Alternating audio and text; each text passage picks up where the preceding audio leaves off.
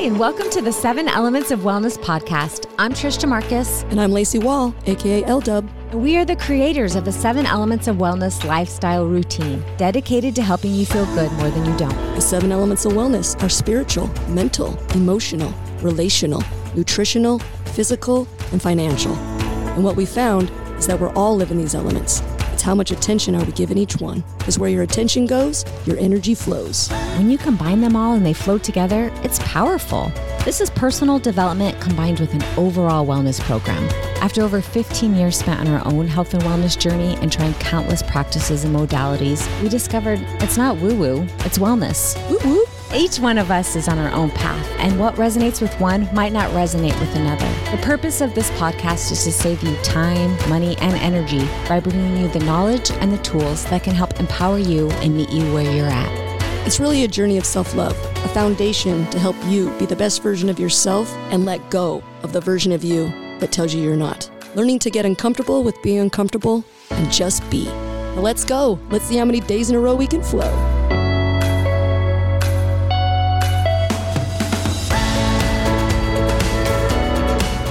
Everyone. Welcome to the podcast. And here we are again for another amazing episode. Here we are again. I'm excited. Hi, friends. Yeah, today we have Melody Ross. I recently met her through you, and we had like a little art session with her at her house, the three of us. It was it was really cool. So tell me how you met Melody and Well, I met Melody through a friend of ours, Cami Taylor, who was Wes Taylor's uh, wife, and she had come to my LDub class, and she had done the DNA actually, and she's like, "You got to meet my friend Melody. She's so amazing. I want to show her this, and I just want to show you everything that she does. She's an amazing person." And the minute that I met Melody, I was just like, I was just like, she's pure love. yes, she She's is. pure love. She's like, uh, she's like me. She's a feeler. She's a lover. I just feel unconditional love Yes, and she's a creator and she's she's helped me with that emotional element that I'm a part of so much, right? And so she's helped me through uh, creativity, right, which is my jam. You know that we all just it's all about love, mm-hmm. about pure love, and so that's what I love about her art and her creativity. It's a it's a modality. It's a way it's a way to express myself and work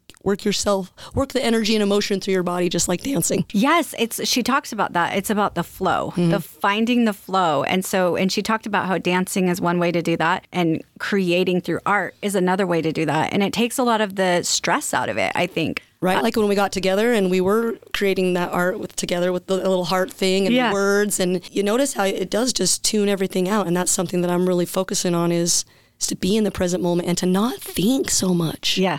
And to how healing that is when you don't think, because we always, I think, get to this space where you want to solve and figure it out. And this is such a, it's such an amazing, beautiful way to just be able to not think, but be so creative, or just be in a flow, or just just be Yeah. just be and you never know what's going to happen you're like in the present moment because you're like i don't know what i want to make and it just kind of comes to you and you're like oh, i'm going to put this word here or i'm going to make this this color or, Yeah. you know it's it's it's beautiful and it's a safe space to come together and heal. For me, it was so she, what they're talking about is she gave us like a foam heart. Now, I have such a thing with creativity because I have never felt creative. I draw st- stick figures. Anytime there's craft project, uh, that whole Pinteresty thing is like stressful to me. I, I can't pick a paint color. So getting creative is just such a block for me. So just the anxiety of like how to even use the tools. but Yeah. So I didn't even finish my project because I was it just it was too overwhelming. But I took it home and I have it sitting there with all the words and I keep looking at them and I keep reflecting and I'm like, who does this heart belong to? And kind of just makes you think of your story. It Yeah. makes you reflect. It makes you go back when I don't take the time to do that because I am such a talker and a processor and a reader and a, that taking that creative time I don't do. Mm-hmm. So it made me want to kind of uh, practice more, definitely practice more, mm-hmm. take the time to do that. Because I, I could see how really it could cause a lot of self reflection. It's kind of like a way to journal without journaling. Mm-hmm. Indeed Well, this is a beautiful interview with so much information and I was so drawn to her and as we went work through this interview, I all I kept thinking was, wow, this is for men, this is for women, this is for children, this is for families, this is for friends, this is for everybody a safe space to create an, a healing experience through creativity. So let's jump in with Melody Ross. yes enjoy friends Melody Ross, welcome to the podcast. I'm so happy to be here. Thank you. I am so excited for you to share with us all of the beautiful things that you do. You are one of the most beautiful, colorful people I have ever met. Thank you. I'm just so thrilled you're here. So, you are an art healer, you're also an author, you're a teacher. There's so many pieces to you. Tell us your story, tell us about you. Let us get to know you. Okay. Well, I'm 51 years old and, and I've lived a lot of life. Like sometimes I think I've lived 10 lifetimes lifetime. Um, I'm because I'm prolific, because I, I'm very creative. That's my therapy is creating. So I'm creating all the time. And so it's hard when people ask me what I do. Um, I actually have the word art healer trademarked, and that's what I teach people to do. So that's really my career at this point. But I've also written, you know, 20, 25 books. I've written 50 plus courses. I also have five children and six grandchildren. I've been married for 33 years. I was a lifetimer in Idaho, like four generations deep, and I lived in St. George, Utah for about three, almost three and a half years now. And just kind of uh, re reinventing myself yet again. You know, that I, I used to feel bad about like re- having to reinvent myself. I have really come to the point where I'm like, this is just part of my life path. Is just creating something, and then either me getting getting to a place where I'm re- done with it, or it just it kind of went up in flames. And even though I used to feel bad about that now. I think it's just part of of my journey is just creating really big epic things and then for whatever reason starting over on something else. And so I, I have done so many things. And at this point in my life, um, even though I've had big companies that I've run with a lot of employees, I'm a one woman show. And that's, that's really, I kind of like this. I kind of like where I'm at. So I've just done so, so many things. If you could pick one thing that really established you to be where you are today, what what would that be? Well, I think that the common thread that runs through everything I've done because I started to make art in my early 20s and then I was a commercial artist before I was 30, designing products for companies all over the world, designing products for my own company, writing books, just doing all those things. The thing the common thread that has run through everything is that I combine words with images, words with colors, words with something to um, bring forth a message through all of those different modalities. A, a color is a language and I'm I'm really well known in my art for combining materials together that don't normally go together. So my art is very textural and it's a lot of things put together. I, I've been described before and self described that I take a lot of things that people think are junk or chaos and I organize it into something beautiful. And that's really the basis of my work too, is helping other people take the chaos of their lives and organizing it back and taking the raw materials of what you have. And especially when somebody's going through a transition and they think they've lost everything and they have nothing left. I like to sit down with them and show them how much they have left and how much raw material they have to create a brand new version of themselves that feels more authentic and true than anything that has ever that, that than they've ever felt. And you know, and I, I have experienced that in my own life. And I think a lot of times when we have to teach something or when we get to teach something, we got the opportunity to live through it first. And I and a lot of times I think that's why so many things have happened in my life, you know, like traumas and tragedies and crazy things. And, you know, I've been through a lot of really hard things. And sometimes I just think, man, why do these things keep happening? Or why do I cause these things to happen? And then I think, well, they always turn into a course or a book or something some chaos to you know I, am a collage artist for the most part, and that means you're taking pieces of things and, and organizing them together. And so I do that um, literally on a canvas or in an art journal or, or something like that. But I also do it with the pieces of my life, you know, the things that I've learned. That's such an intriguing concept to me because I know that people use art to express themselves mm-hmm. and for you to take it a step further as a healing process. So, how do you take and use art to pull the chaos from your life and organize your life. How do you how do you bridge that? How does that well, work? Well, it's it's interesting because a lot of people are intrigued by you know coming to one of my retreats or my or taking one of my online courses or one of my live courses, but they'll often say, "Well, I'm not creative or I'm not an artist." Which for me, I have learned that I haven't met a person that that's true for, but but I know people believe that about themselves. Mm-hmm. When we're children, we don't overthink what creativity is. We just play. And so the first thing I have to do is get people to a place of safety where they feel okay to make, you know, and, and I have, you can't see, but I have air quotes, a mistake. I don't really believe in mistakes in, in, in creative processes. I think it's all part of the process. So getting people to a place where they feel comfortable to just play and, and not be attached to a certain outcome because it's really not about the outcome; it's about the process. Um, so what if you were to come to one of my courses, you would see that I, the first thing I would give you is a packet full of words that describe just about every human experience, and and they'll be more um, they'll be more honed and, and tuned in and you know something in a, in a real niche. Like if you were coming to a course about forgiveness or about grief, then all these phrases would be things about about that actual experience. And then what I ask people to do is just sit down and start cutting out everything that resonates with how you feel. And often people will be like, "How how did you know this is exactly how I feel? I didn't know how to put this into words." And it's because the human experience is actually very similar. The ex- the, the experiences are different, the feelings are similar. The the processes that we go through are similar. And so I have just hundreds, thousands of pages probably full of describing emotions or describing describing feelings. And so people will sit down and they'll start to cut out these phrases and and and these um, statements, and then suddenly they're sitting there and they're like, "This is my story." And they see like oh my gosh i have a story. And then we'll start to construct that into a collage and then they'll use color and images and textures and everything to tell their story. And again it's not i don't tell them that that's what's happening or, or they would overthink it. They would be like well i'm not doing this right. I just do one thing at a time. Pick something red you know out of all of these things. I just you know when you come to one of my um, events i just have scraps of everything and beautiful things and just little trays of things. And i'll just say go around and pick everything that makes your heart beat fast. And then i'll tell you what to do next. And within a couple of hours i don't have to guide people anymore because suddenly they remember that they are a creative person. I think all of us have to find something in our life that gets us into this flow state where we can't be distracted, like where time, we transcend time, where time doesn't even exist. And for some people, it's dancing or exercising or cooking or sewing or gardening or running or hiking. You know, this is one of those things that gets you into this state where all of a sudden you're so present with yourself that you don't think about your problems or you're, you're not overthinking anymore. And I think that is a state where you can finally start to hear yourself and what you actually want and who you actually are and start to get a sense of yourself. And so I've watched this happen so many thousands of times that I don't um, I don't do anything but just bring people in and get them to start playing. And I, I know what'll happen um, mm-hmm. from that point on.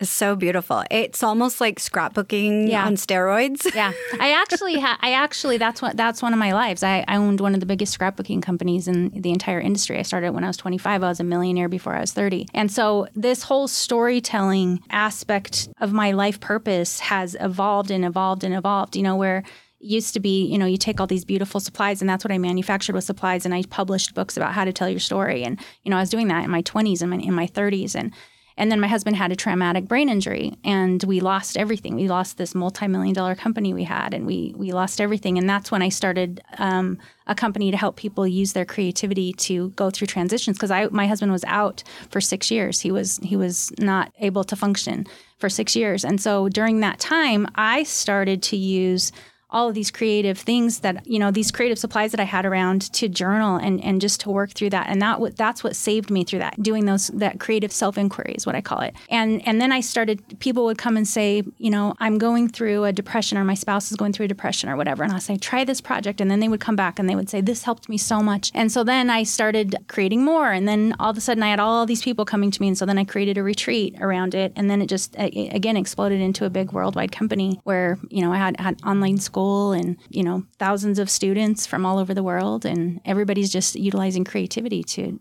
to heal and, and to find themselves and to get clarity and to just relax and get into a state of wholeness, you know? Mm-hmm. I know for me, I feel like that person who's like, I'm not creative. I don't know how to do that. And I've seen some of these books that people who have worked with you have created, and they are magical. Mm-hmm. I mean, mm-hmm. you talk about mixing different textures and things that you would never think of using in art or even saving. Like a lot of it, yes. people just throw in the garbage. Yeah. Yes, and then just I've to create it into something so beautiful. There was a book I saw that had like a, a Valentine's candy wrapper, and it had been like cut and pasted in a way that was just beautiful. And I thought, oh my goodness, even if that just had a special meaning to you to save that and put it in such a beautiful way, like a treasure. So, what's just coming to me is that this type of therapy, would you call it therapy? Yeah, definitely. It's a therapeutic practice. Yeah. Yeah. If you have been in a very traumatic situation or are through a healing process, this type of therapy, to me, I would be so drawn to this, even Yes. though I don't feel very creative, more than having to talk about Yes, it or review it or even the whole releasing. And I, there's so much value in those modalities. But to actually sit down and read a quote and say, oh, that I, I like I that feel. one or that butterfly. I want that butterfly on my page, right? So what have you seen? What what have you watched for well, people? you just reminded me. Uh, I don't know, probably ten years ago, close to ten years ago, I was part of a a big um, women's initiative for Walmart, actually.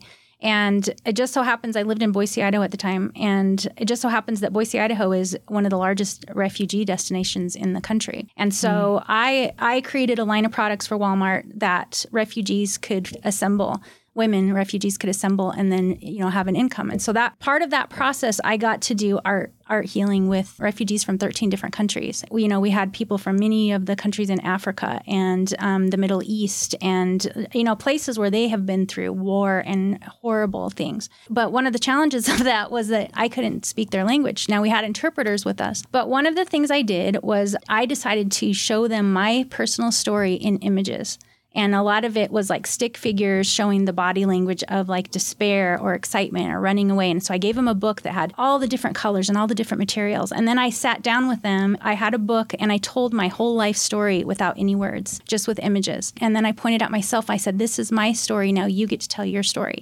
And so mm. for about two days, they all sat in my art barn and wrote their stories with images and color. And then we sat around for a couple of hours, three or four hours, and everyone got to tell their story. And it was one of the most moving, magical experiences I have ever been honored to be a part of because a lot of the parts of their story they told was I used to be an accountant, I used to be a teacher, I used to be a doctor, and now I'm a refugee. And now I'm in America and people don't even know who I am, but this is actually who I am. I'm not just a refugee. You know, they showed the war that they had been through and then going into a refugee camp and waiting, you know, to be able to come to America and feeling so grateful. And so that was one of the times when, when I was like, you know what? Everybody wants to be known and they want to be heard and they want to be seen for who they actually are. Sometimes we we forget who we are. And so I, I think even more than them having this beautiful experience of being able to show tell their actual story was them being able to document their actual story and remember who they are and so that's an extreme example but when i'm um, having my retreats and people are going through this process that's the exact thing that happens they finally see like oh my goodness i have a story I have a story, like I have a hero's journey.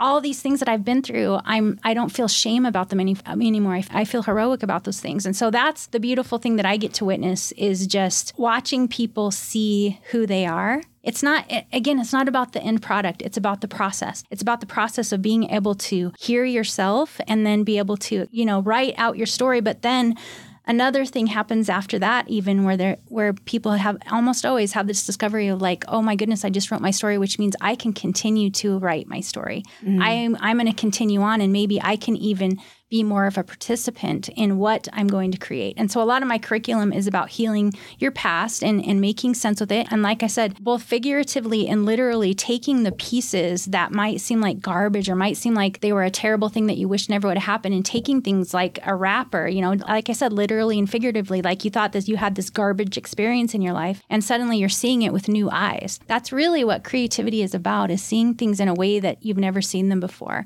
and putting things together in a way that nobody's ever put them together before. All that creativity is is creating something that didn't exist before you created it. So that's it. That's what that's what it is. So you do it all the time. I don't know what happens to people where they forget how to play make believe and how to that's really that's how we manifest, you know? Like every child is creative and then something happens to some of us along the way where we're like, "Oh, I'm not creative or I'm not an artist or whatever." We all have that within us. We're creating our lives every single day. So this is just really taking your hands and and looking right in front of you and watching yourself create something and realizing, oh my gosh, I created my whole life. I can create I can continue to create my life. It gives people hope and, and puts them back on track. And I feel like people want to tell their stories. They do. Right? Yes. I mean, we all have a story. Yes. All of us have a story. And I think people feel like telling my story has to be on a podcast, on a stage, right? Yep. So telling your story in this form, it just feels so empowering to really Yeah. release that through creativity. It's also such a gift to the people who love you. You know, like there, there's a couple of things I'm thinking of as you're saying this. Um, one of them was my grandmother. Um, this is a long time ago. This is when I had my scrapbooking company. I would have her come over and scrapbook or whatever. I, my scrapbooking was very different than everybody else's. It was mostly about storytelling. It wasn't so much about the the doodads and stuff that you glue on. But she made a book, and it was an ABC book, the ABCs, and and she for every letter of the alphabet, she chose a song that meant something in her life and told the story because she was a musician. And that book is so precious, you know, and, and that she told her story through songs that were meant something to her throughout her life. And that was really beautiful. Another curriculum that I have for kids is called Soul Book for Kids. And and there have been a lot of schools and the Girl Scouts use it. And kids can go in and cut out how they feel and what they want to remember and what they wish they could remember and what they wish they could know. And they love it. These kids love it. There, there have been a lot of schools that use it after school shootings. And the, I donate it to schools so that they can you know, bring the kids together and do an activity. But what happens is parents or teachers will read these books that these kids have made and they'll have no idea that that's how those kids felt. And I there's a whole guidebook about how to have the conversation with the kids after they make your book. Like you don't want to freak out and make them not want to share again. Just say things like, "Tell me more about this." Like, you know, I've had so many parents say, "I had no idea that's how my child felt. I had no idea." What something I've learned is kids have such more complex ideas and thoughts than we think they do. They're they're thinking and they and they have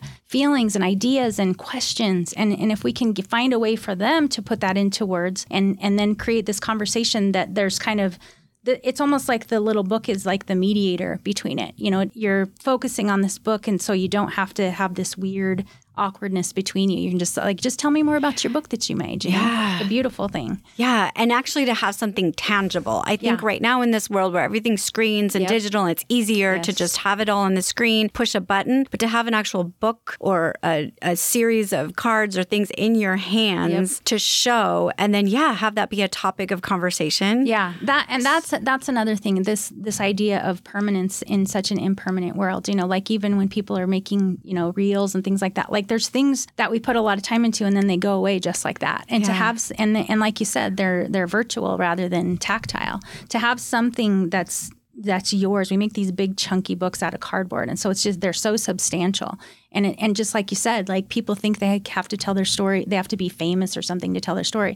But everyone, everyone has a story, and everyone's story is so worthy of being in a book, you know. And, and when you can tell your story from your perspective, so many people have not been able to tell their side of the story too their side of the story of things they've been through and that's very very healing for people because sometimes maybe a story has been told throughout the generations in a family or a story's been told of a trauma but the person who actually went through it has never been able to tell their side of the story and Yeah. that's so so healing for people to Yeah. be able to do it Because maybe they weren't brave enough, Yeah. or maybe they were told not to tell their story or Yep, not to share, and we just don't know, right? Okay, so let's talk about labels because I know that's a big message for you is to help people express and to drop the labels. So tell me a little bit about that. Well, I th- this whole idea of of labeling yourself, I, I watched this. I have, I have several curriculum curricula that addresses this, but this has been the the the whole the basis of of everything after you know after being in this career for almost 30 years i'm i'm like this is what this is about it's about thinking and this is just for me. And and maybe this will resonate with a lot of people. And i've watched this resonate with my students and, and a lot of people i know that we, we think that when something happens, it labels us, and, and whether that's good or bad. And, and and often things that took maybe less than a year, we we often take those on as a label for our entire life, or maybe something that happened in ten minutes. You know, wh- whether it's a trauma or a success, we that we think we have to keep living up to it. When we are going through these artistic processes, and people are either telling a story from their life or the story of their life, it's interesting to see how and I'm just going to speak from my own experience, how much at first we think we are something that's set in stone. And as you start to tell your story, you're like, that was just an experience that I had. That's not who I am. And so, my wish for everybody is that you allow yourself to even be open to the possibility that you don't have to be what you've always been whether that's a good label, what you term a good label, a successful label, or whether that's a label that you put on yourself or others put on you of something that you're ashamed of that's that's failure. The more I live and the longer I do this work, I see that we're just souls in bodies having experiences. And when I see people that are stuck, it's typically because they are like they've got a death grip on a label that they worked really hard for. And and I'm talking both ways. They worked either really hard for a label of trauma, you know, or a label of success. And all of those things are valid and they're real, very, very real experiences. But I feel like we don't grow and set ourselves free until we like take the the goo gone and pour it all over ourselves and rip off every single label that we've ever been given or given to ourselves and decide, you know what? I'm just going to decide what I want to do next, free of what I already did. You know, does that make sense? Mm-hmm. Yeah. So this this process of um, doing this art healing really takes you to that place. Again, you know, y- you write your sto- the story of your past, and you see that you get to write the story of your future. And it just needs to be without these predetermined. I am this. You know, I like I said, I was a millionaire before I was thirty. And then my husband had an accident and we lost everything and I was broke. And then I built another international multi million dollar company. And then some really horrible things happened and I lost that. And I mean, three years ago, I was broke and I lived in an RV. When I moved to St. George, I didn't even have a home. We hardly had any belongings. And I started again. And so I've had to learn this lesson of, how much my labels hold me back even the good ones even the ones like i said that i worked really really hard for. Like what if what if i don't want to do, be that anymore? What if i don't want to do that anymore? What if that's not working for me anymore? I never thought i would not live in idaho my husband needed to be somewhere sunny for his health after his brain injury and i can't believe how how horrible and sad it would be if i had told myself i will always live in idaho and i would have stayed there because the, the most magical wonderful things have happened for me in my life and in my heart and in my soul over the last four years since I thought it was all over for me. You know, the labels I was affixing all over myself were like failure and you lost everything again. And, you know, I was covered in labels and I had to learn again, like to just get in that fire and let those labels burn off and see what's left, you know. And then I started again making things from the scraps of my life. What happened was I ended up losing my company during the pandemic, and then I um, I didn't have my email list. I had I had a business partner that just closed the whole company down, and I didn't have my email list. I all my social media accounts got shut down and everything, and so I couldn't even contact my own my own following of the last 25 years, but people started looking for me and they started telling me what my work meant to them. And the, the people that were looking for me the most were saying, The world needs your work right now. Like people are suffering so much through this pandemic. Will you please at least certify me to be able to share your work? So I had all these therapists and yoga teachers and all sorts of people reaching out to me, like in this massive amount of people saying, I want to be certified in your to teach your curriculum. And so me losing my retreat center and the place where I was bringing all these people together facilitated this new way where now I have 200 people across the world that are certified to teach my curriculum and that's who I spend time with. And so the curriculum and the, all of this is spreading much faster than I ever could have done it alone. But I couldn't have known that when all of a sudden my life blew up again you know? So I I really really value freedom and I think you can't you can't be free with labels mm-hmm. I love that. And I think when we're in a process of healing, and I've said this before, we naturally are drawn to the people that have been through Yes. the hard stuff. Yes. Because I, I want to learn. I don't want to learn from the person that's a multimillionaire for 40 years and has never suffered, you know, things that they could relate to me about. or they read about suffering in a book. They're like, "Oh, I've studied suffering extensively." But but you know, you know when someone has actually suffered. Yeah. You know, instead of learned about suffering, you know. Yes, it's that authentic connection. And I don't care what degree you have or do you know what I mean? Yes. It's like I want to connect with someone who's been in the depths Yep. where I am right now. Yep. And I want to know how to get through that and get out of that. And there's so many modalities available right now. But I always tell my kids, I always tell my kids, because my kids are screen kids. They are always on, I, mean, I think most kids are now, but I always say to them, you just wait. Because when the power goes out and you can't charge that, what do you have? Yep. And so to have something, right? It's Yeah. like I won't have my reels or my social media or my games. What will I have? This is why I love your modality because it's so valuable to tangibly have something in your hands. And it's like when the power goes out,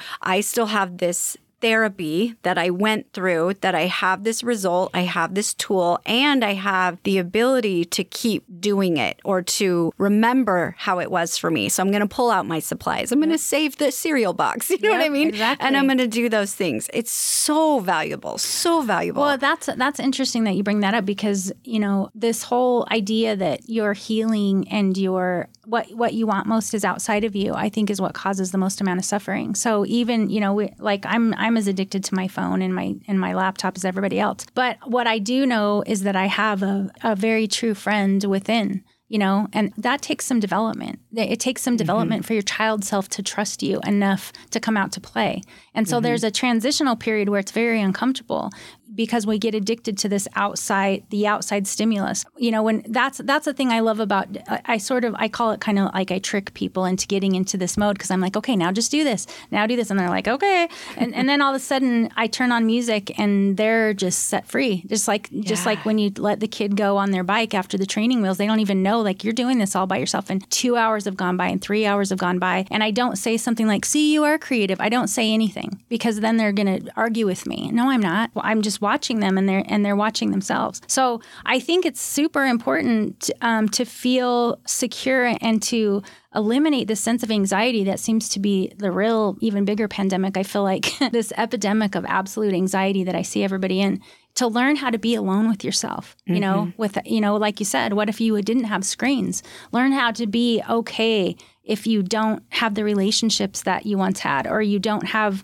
all of this overstimulation constantly keeping your brain occupied. Like learn how to occupy yourself in a really really meaningful way and and not just make it something that gives you more anxiety when you're alone but something you actually look forward to. Like be your friend be your own best friend that you really really look forward to spending time with that friend. And the way you ha- do that is uh, the cultivation of hearing yourself and knowing yourself and being with yourself and loving yourself Yeah. And I'm going to go and work on my art projects. Like, I could see that being so beautiful, right? I'm going to go be with myself and go work on this. Okay. I know that one of our greatest struggles, especially with anxiety, is what other people think of us. Yeah. I mean, it's everywhere. Yep. I want to feel good enough. I want to feel valued. I want to be validated. And what other people say and do about us influence us us so much. Yep. So how does this and you kind of already answered this a little bit, but how does this type of therapy help you really come into yourself and turn off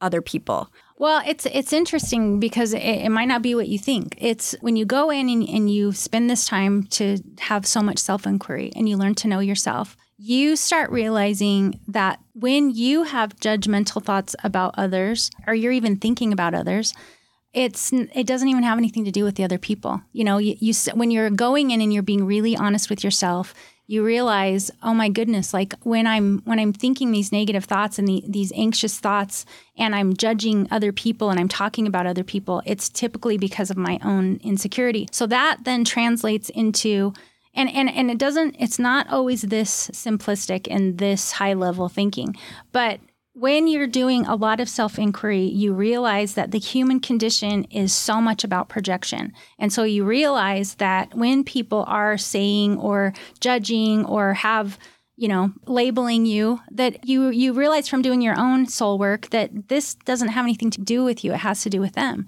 and so i think what happens is you become more compassionate toward yourself and and then that automatically translates into becoming more compassionate about others. The other thing is when you get into that flow state where you're just with yourself and it's it's like timeless it's like you know 5 hours could go by and you would think it was 20 minutes you really stop caring about what other people think because it feels so good and it becomes a neurochemical addiction. I know you guys have had Wes Taylor on the show and he's a really good friend of mine and his wife is him and his wife are both certified to teach my curriculum. And he has watched so many times people doing the cut and paste journaling and he'll say, "Let me tell you what's happening from a neuro- neurochemical standpoint." He's like there's so many dopamine hits doing this like when you find the exact right phrase or the exact right word or the exact right color, dopamine hit. You know, you start to know yourself and you become addicted to something different than the things that give you anxiety. And also when you're done, like like we do a lot of things that create a lot of dopamine, but when we're done doing those things, we don't feel self-respect. We feel shame. So when you're doing something that uh, gives you a lot of gives you a lot of dopamine and serotonin, all the good chemicals, and when you're done, you feel absolute self respect And every time you look at that physical thing that you just created, your brain goes back to those feelings. Your brain automatically wants to return to it. And then you have this tangible thing that you can look through that's an anchor to take you right back to those neurochemical feelings again. And doing it as a group is another is another whole you, like doing it alone is wonderful but doing it as a group is another whole healing process because you're seeing typically i have groups of people that are very diverse They're, they believe different ways but we have rules we don't talk about religion politics sexuality pandemics masks. Like we don't talk about anything except when when you come to one of my events you agree we are souls having a human experience and that's the only thing that's where we're going to meet each other. We're not going to talk about what we do for a living. We're not going to talk about any anything that could ever create any kind of um, boxes to put people in. And so when we're making these projects that are so personal, and then we sit down and everybody shares them, just like I told you about w- with our refugee group, and everybody gets to tell their story, you realize, oh my gosh, like we're all so much the same. And it's another level of compassion. And then everybody makes everybody gets close and, and they and they become very good friends and so then they go home and they start connecting with each other and they're like oh my gosh she's a democrat she's a republican and we still love each other. Or she goes to this church and they didn't know, the things they didn't know about each other they find out about each other and they just laugh and they're like well i guess i already love you. I don't care about all that kind of stuff. So that it eliminates even the thought of like what are people thinking about me or whatever because it, it just it takes your thinking to a different place than that. That's that's how it takes care of that. It's so beautiful. Yeah. it's so beautiful that you create this space for them to not have a box Yeah. but to be in that safe space of just creation. And just being just being who you are you know and letting everyone else just be who they are. That's the thing is i get to witness miraculous transformations and rediscovery and connections that don't normally happen in this world between people who are supposed to not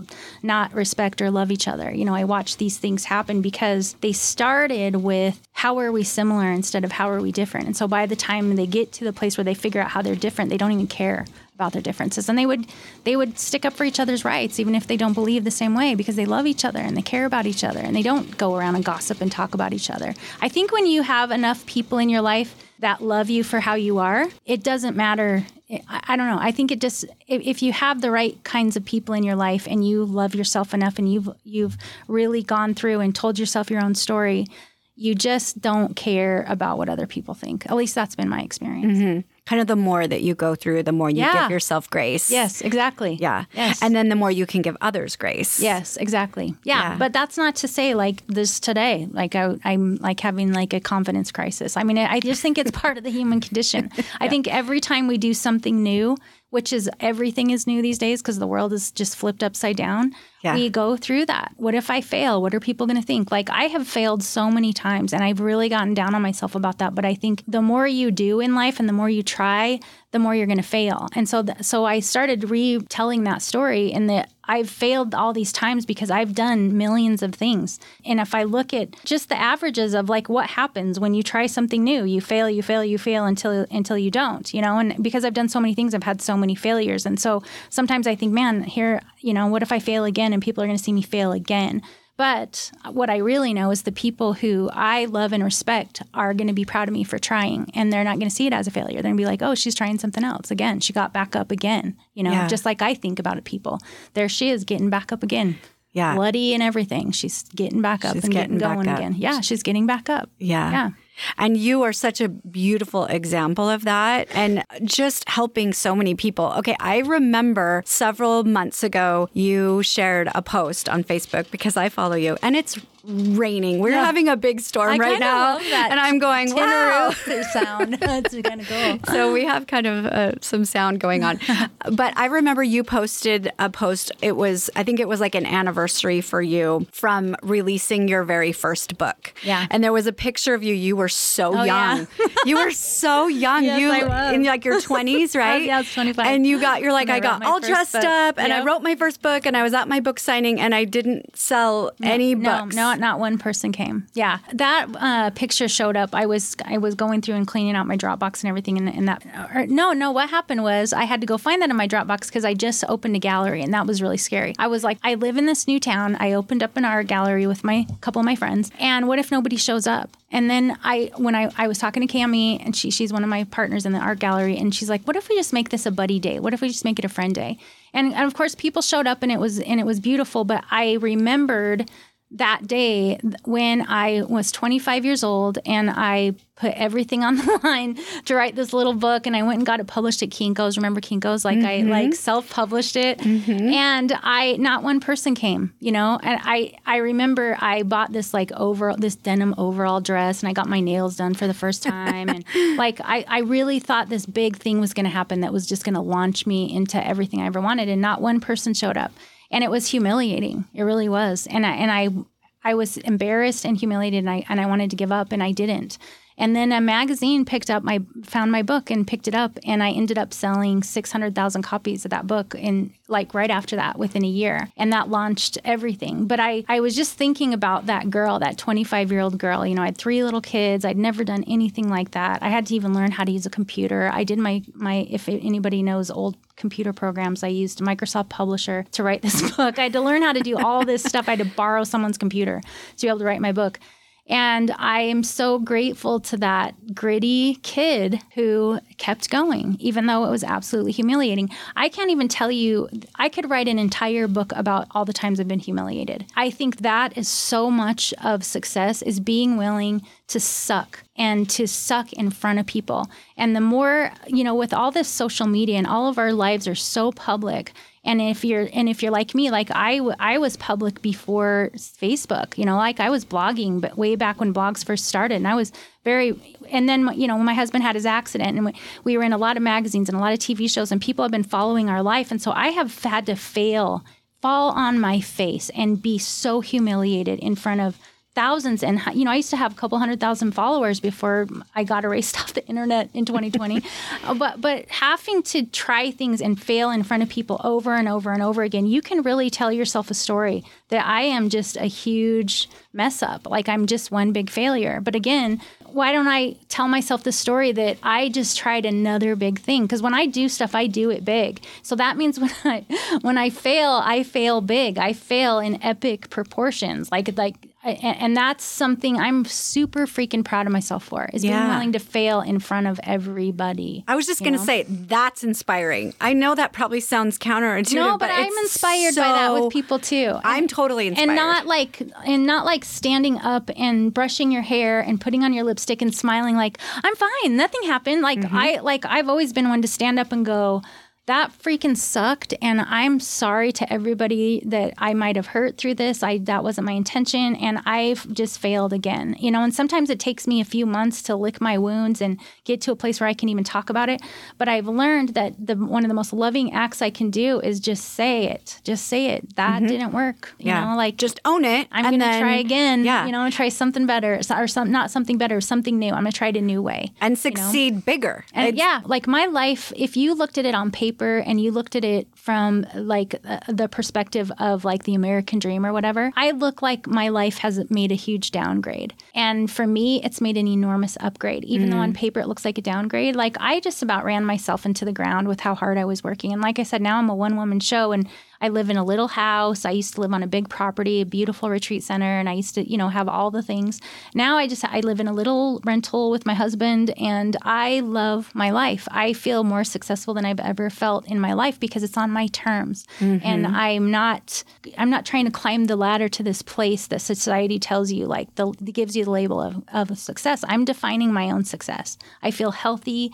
I feel alive. I feel in integrity. I feel I feel awake. You know, I don't have to numb myself out to tolerate my own life. Whenever you find yourself numbing yourself so that you can tolerate just getting up and going, that's a time to have some serious self inquiry. Why do I feel like I have to numb my life to tolerate it? I don't want to live a life that I have to tolerate. I want to live a life that I jump out of bed and just go, okay, this is going to be fun. What am I going to do today? Or how am I going to figure this out? You know, still I have I have rough days, but I don't I don't want that to become a habit where I have to get up and do something just to make it through the day and then do that again tomorrow. And I know that's what's coming. Yeah. I don't want that for anybody. And again, that's inspiring. I think that's what we all want is to be safe in our own self, in our environment, in our relationships. And yeah, even if it look doesn't look like success to somebody else. Yeah, you it- have to be willing to go, this is success to me. Yeah. And even have people go, yeah, she says that, but she's just a loser and she's given up. You're like, okay, if that's, what you think, Yeah. you know. But Yeah. my adrenals are finally healthy again, and I I feel self respect every time I go to sleep at night. I always tell people,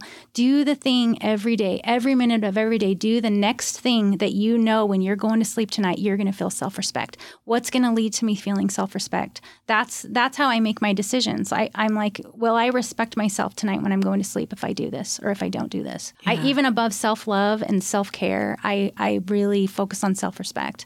So beautiful. Okay, so how do we learn from you? If we want to learn this art therapy, Most of my courses are in my um, online academy. It's called Soul Road Academy, soulroadacademy.com. Also, my certification, which is really what I'm what I'm mostly focusing on right now. So you'll see that on my website. I have a website called melodyrossmedia.com that'll kind of tell you most of what I do. I also have lots and lots of books on Amazon, so you can just go search Melody Ross. you do. You have tons of Yeah. those books. I was looking the other day and I was like, I want this one and I want this one. And because they're beautiful, they're like scrapbooks, but they've got the words and they've got pages that are, I just, oh, they're so I- beautiful. I typically will just create a book that I need, and then I and then I'll tell people like I needed this and I couldn't find it, so I made it. And a lot of them are resource books, like you said. Like I have books full of letters to cut out, you know, to do your cut and paste journaling. I have a memoir called Fifty Roads to the Middle of My Life that tells about when we left everything behind and moved into an RV, and that's that's been a great book.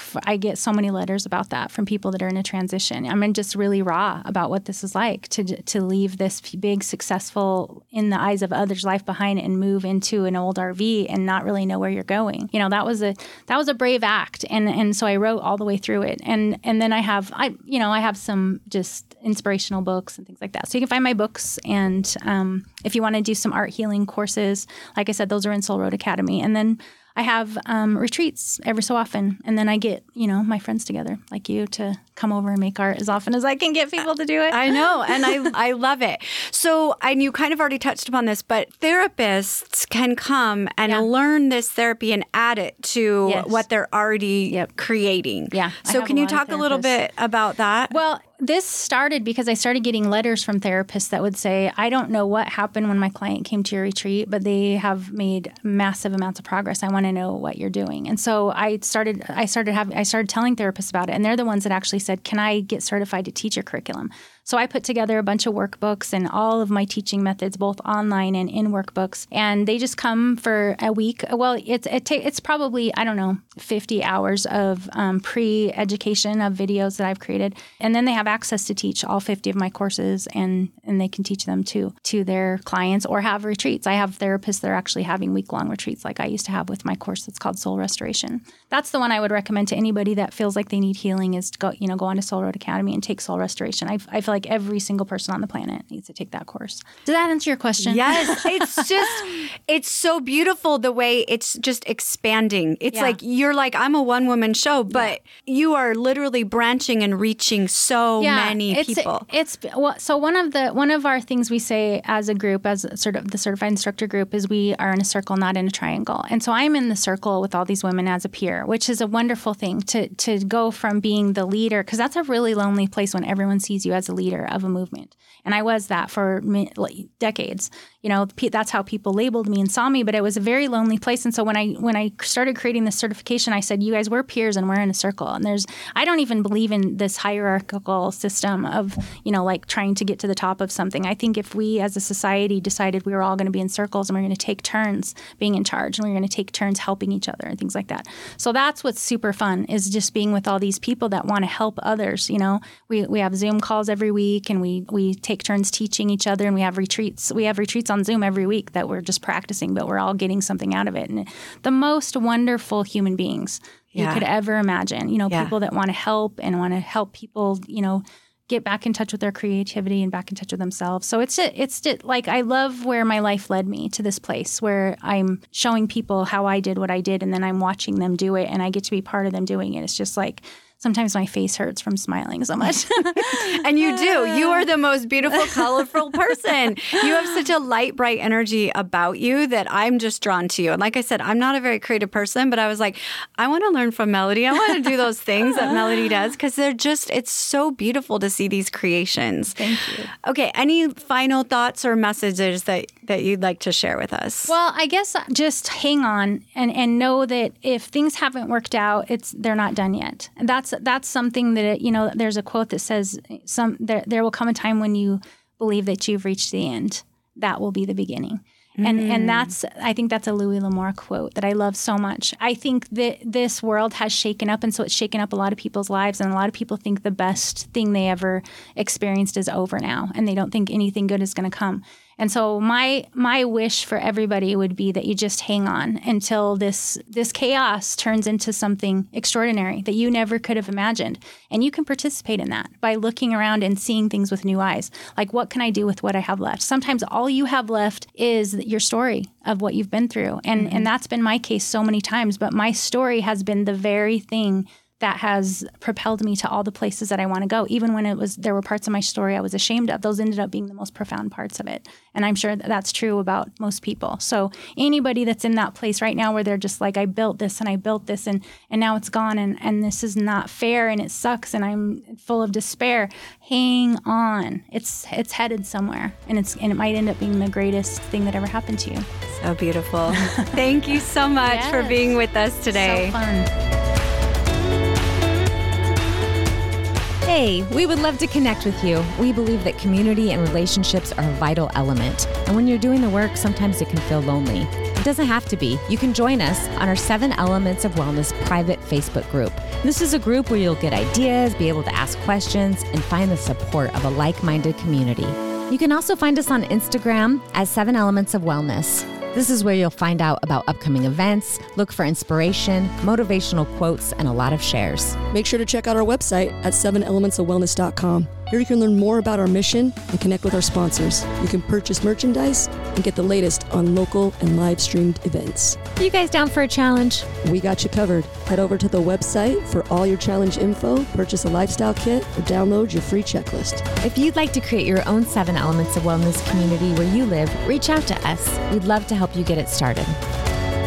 The Seven Elements of Wellness podcast is created and produced entirely by volunteers who are passionate about sharing this message and assisting you on your journey to feel good more than you don't. If you would like to contribute to helping us continue to bring amazing content through this podcast and community events, we would love your support. You can find us on Venmo under our business account at Life Integrated. Any donation is so greatly appreciated, and we thank you so much.